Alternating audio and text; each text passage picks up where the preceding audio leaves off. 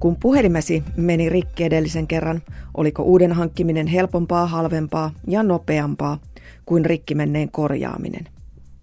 Valitettavasti tuo on nykyisin yleinen kokemus. Tässä podcastissa keskustelemmekin kertakäyttöyhteiskunnan ympäristöhaitoista. Lisävuosien antaminen tuotteillemme kuulostaa ainakin periaatetasolla hienolta, eikö vaan? Rikkinäisten tuotteiden korjaaminen istuu hyvin paitsi kiertotalouden, myös ympäristön suojelun tavoitteisiin ja lisäksi se säästää rahaa. EU:ssa keskustellaankin parhaillaan siitä, otetaanko tavaroiden korjausoikeus käyttöön ja miten se voidaan tehdä. Tällainen laki on jo olemassa Ranskassa.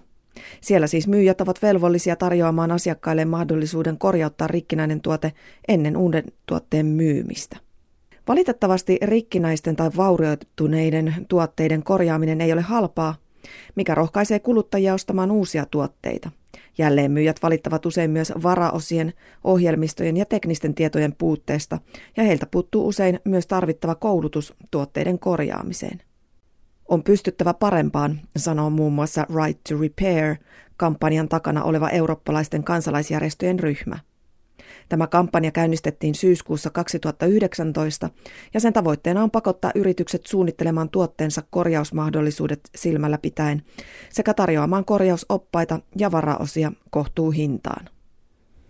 EU:ssa otetaan varovaisia askeleita korjauskulttuuria kohti. Esimerkiksi Euroopan parlamentti on hiljattain hyväksynyt useita päätöslauselmia, jotka vievät asioita oikeaan suuntaan.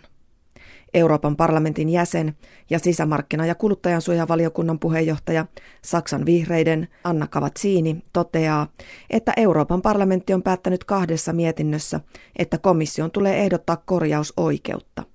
Hänen mukaansa kyse on esimerkiksi siitä, että yritysten on varauduttava varaosilla ja ohjelmistopäivityksillä ja suunniteltava tuotteet sellaisiksi, että ne ovat helposti korjattavissa. Lisäksi yrityksiltä vaaditaan takuita tuotteille. Hän painottaa, että Euroopan parlamentti on kehottanut komissiota antamaan viipymättä lainsäädäntöehdotuksen korjausoikeudesta.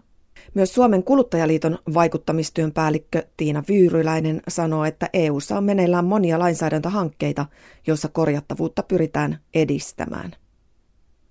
Meillä on tämmöinen Sustainable Product Initiative ja sen yhteydessä on komissio antanut ehdotuksen ekosuunnittelusäännösten muokkaamisesta ja siellä on osaltaan myöskin asetetaan vaatimuksia siihen, että tuotteiden korjattavuuden pitäisi jo siellä suunnitteluvaiheessa olla nykyistä parempia, on, on ajatuksia ja, ja, ja tota, vaatimuksia ö, varaosien saatavuudelle ja käyttöohjeille ja niin edelleen, jotka edistää sitten sitä korjattavuutta.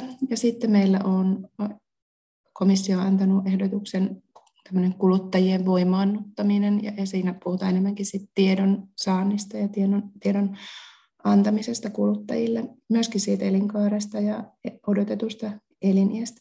Ja sitten ehkä niin kuin yksittäisenä erityisenä korjattavuutta koskevana ehdotuksena niin on tämä Right to Repair ehdotus, jota nyt vielä odotetaan.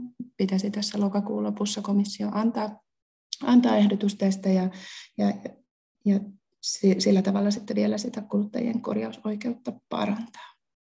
Tiina Vyyryläinen on sitä mieltä, että suomalaiset kuluttajat ovat varsin tietoisia nykyään ja peräänkuluttavat kestävyyttä. Kuluttajien kokemus siitä, että tuotteet hajoaa ennenaikaisesti tai liian nopeasti, niin on, on aika voimakas ja erityisesti sitten kokemus siitä, että, että tuotteiden korjaaminen on, on monestakin syystä varsin hankalaa, että ihan valtaosa suomalaisista kuluttajista kokee, että, että, että se korjauttaminen tai korjaaminen on, on vaikeaa ja siellä niin kuin erityisesti taustasyynä on se, että usein koetaan, että, että uuden tavaran hankkiminen on halvempaa kuin sit se korjaaminen, ja se ei tietenkään motivoi, motivoi kuluttajia sitten siihen korjaukseen. Ja sitten siellä on myöskin sellaisia syitä, että korjauspalveluiden saatavuus on esimerkiksi hankalaa tai koetaan, että, että sitä tuotetta on itse vaikea korjata. Ja, että aika monia syitä ja hidasteita tai esteitä sille korjaamiselle kuluttajat kyllä tunnistaa. Ja näitä kaikkia on, on kyllä ihan hienosti tuolla EU aloitteissa ikään kuin myöskin tunnistettu, että, että mitkä ne esteet on ja niihin pyritään nyt sitten puuttumaan. Eurooppalaisessa vertailussa Suomessa on Tiina Vyyryläisen mukaan aika hyvä tilanne jo meidän nykyisenkin lainsäädännön näkökulmasta, no ainakin siinä mielessä, että meillä virhevastuusäännökset kuluttajansuojalaissa on kuluttajaystävällisiä. Ja harkinnassa otetaan huomioon tuotteen oletettu käyttöikä jo nykyisin. Että monissa muissa Euroopan maissa virhevastuu on rajattu kaikkien tuotteiden osalta esimerkiksi kahteen vuoteen, joka tuntuu täältä suomalaisesta näkökulmasta, niin vaikka jonkun pesukoneen osalta, niin aika lyhyeltä ajalta, ajalta siihen korjausvastuuseen tai virhevastuuseen. Mutta sitten ihan niin semmoisia konkreettisia nimenomaisesti korjausoikeuteen liittyviä aloitteita tai toimia meillä ei ole kansallisesti tehty. Samalla tavalla kuin esimerkiksi Ranskassa on, on luotu tietyille tuoteryhmille tällainen korjattavuusindeksi, joka pitää sitten löytyä siitä tuotteen yhteydestä ostohetkeltä kuluttajille niin selkeästi tämmöisellä merkinnällä, niin tällaisia meillä ei valitettavasti Suomessa kuitenkaan ole kansallisesti tehty. Et sitten enemmänkin on, on kyse tällaisesta kansalaisjärjestöjen valistustyöstä ja neuvontatyöstä, jolla on pyritty sitten edistämään ja, ja tuomaan ja pitämään esillä sitä korjattavuutta ja, ja kuluttajien niin omia keinoja korjata niitä tuotteita. Että et semmoiset toimet vaikka korjauspalveluiden saatavuuden edistämiseksi tai tämän hinnan alentamiseksi, niin voisi olla kyllä tarpeen Suomessakin miettiä. Europarometrin mukaan 77 prosenttia EU-kuluttajista korjauttaisi mieluummin vanhoja tavaroitaan kuin ostaisi uusia. Tämä tukisi myös EUn kasvihuonekaasupäästöjen vähentämistavoitteita. Vaihdamme älypuhelimemme uuteen keskimäärin kahden vuoden välein, vaikka niiden valmistaminen aiheuttaa paljon saasteita ja myös niiden käyttö tuottaa runsaasti kasvihuonekaasuja.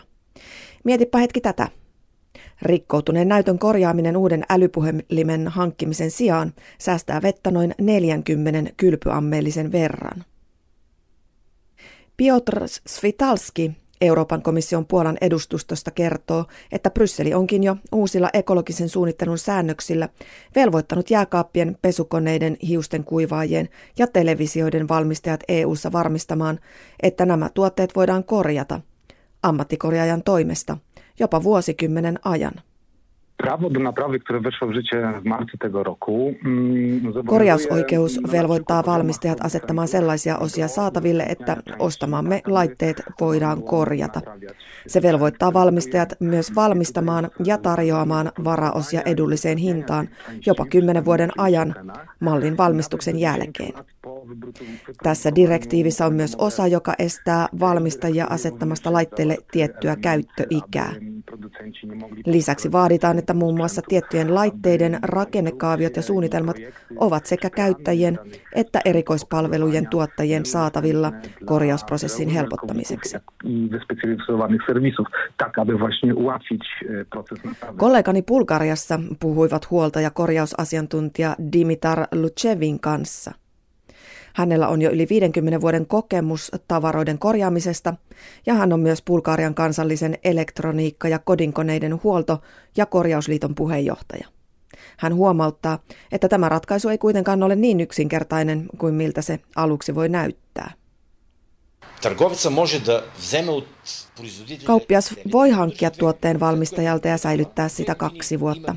Kun se on myyty, kaupallinen takuu kattaa kaksi vuotta, minkä jälkeen sitä voidaan huoltaa varaosilla vielä kuusi vuotta. Varaosien säilyttäminen varastossa on erittäin kallista ja varaosien hinta nousee, mikä tekee korjauksista kalliita. No okei, Euroopassa toimivilta valmistajilta vaaditaan, että varastossa pidetään näitä varaosia. Mutta mitä teemme Samsungin ja LGn kanssa, jotka eivät ole EU:ssa? Miten EU velvoittaa heidät tuottamaan näitä varaosia?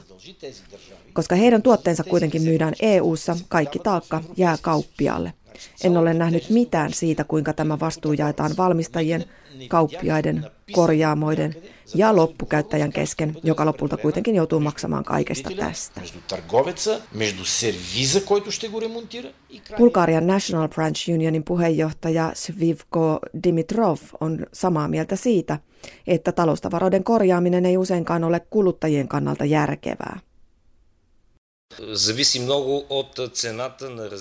Asia riippuu paljon varaosien hinnasta. Jos varaosat ovat todella kalliita ja korjaustyön ja materiaalien yhteenlaskettu hinta on lähellä uuden tuotteen hintaa, Bulgaarialaiset kuluttajat ostavat mieluiten uusia tuotteita sen sijaan, että korjauttaisivat vanhaa. Korjaaminen ei ole usein myöskään yritysten edun mukaista, sillä uusien tuotteiden myynti tuottaa paljon enemmän liikevoittoa kuin tuotteiden korjaaminen.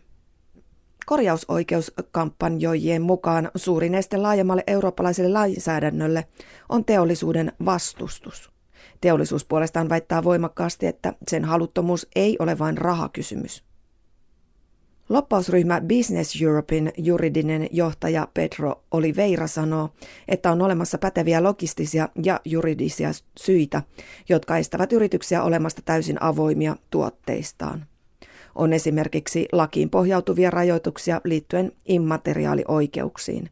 Hänen mukaansa on myös vaikea ennustaa, kuinka monta vikaa tuotteessa voi olla, ja kaikki eivät voi myydä varaosia – Lisäksi raaka-aineiden saatavuutta on hankala etukäteen arvioida.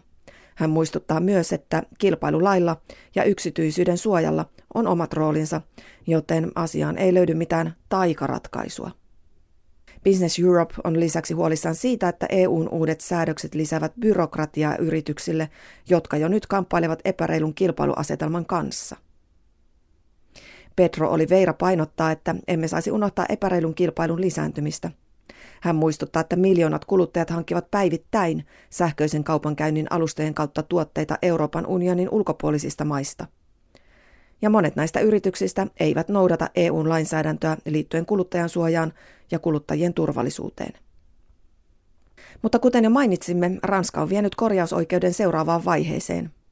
Helmikuusta 2021 lähtien useat ranskalaisissa supermarketeissa myytävät elektroniikkatuotteet – mukaan lukien älypuhelimet, ovat saaneet korjattavuuden suhteen arvosanan 10. Tämä pistemäärä, korjattavuusindeksi, kertoo, onko tuote helposti korjattavissa. Kriteereitä on useita, kuten perusteellisten korjausohjeiden olemassaolo, varaosien saatavuus ja toimitusajat sekä todennäköisyys löytää tietoa tuotepäivityksistä. Jos tämä aloite toimii, kuluttajaorganisaatio BEUCn pääjohtajan Monik Kojensin mukaan se pitäisi levittää käyttöön muuallakin Euroopassa. Jotkut Euroopan parlamentin jäsenet ovatkin ehdottaneet, että eurooppalainen indeksi voisi olla digitaalisten tuotteiden pakollinen passi. Mutta vielä on pitkä matka kuljettavana ja paljon työtä tehtävänä, jotta korjauskulttuuri saadaan jalkautettua yritysten ja kuluttajien toimintaan. Pyörät ovat kuitenkin nyt lähteneet liikkeelle, joten seuraavan kerran kun harkitset uuden jääkaapin, kännykän tai pesukoneen ostamista, niin tarkista ensin, voisitko korjauttaa vanhan ja jättää uuden ostamatta.